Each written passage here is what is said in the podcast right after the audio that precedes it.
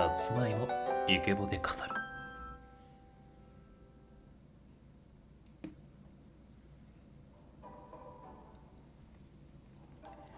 る。よみんな。俺の名前はさつまいもってんだ。みんな普段からさつまいも食べる？なかなか食べないよな。俺たちってなかなか家庭にも出ないし食べるっつっても秋ぐらいだもんな。でも俺たちのこと甘く見ないでくれよ。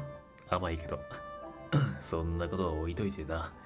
俺たちの行動もっとみんなに知ってほしいんださつまいもって聞くとなんか甘くて太りやすいとかそういうイメージ持ってない？違う違う。実は僕たちにはビタミン C が豊富に含まれてるんだ。え？って思うよね。でも本当に含まれてるんだ。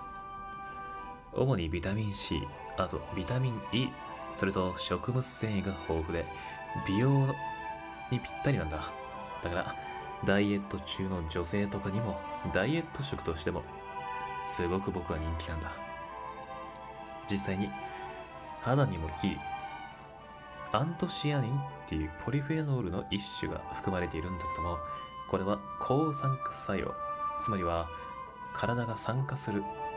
もっと分かりやすく言うと体が焦げていくっていうのを防ぐ作用があるんだ肌がシワシワになったり肌にシミができたりっていうのを防いでくれる。それも体の内側から。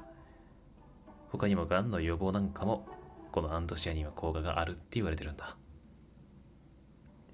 僕たちの主な成分っていうのは炭水化物だけどエネルギー源となるでんぷんの他にも甘み成分の初糖も含まれてるんだ。ちなみに腸をきれいにする。食物繊維も豊富だから本当に腸内環境にいいんだ。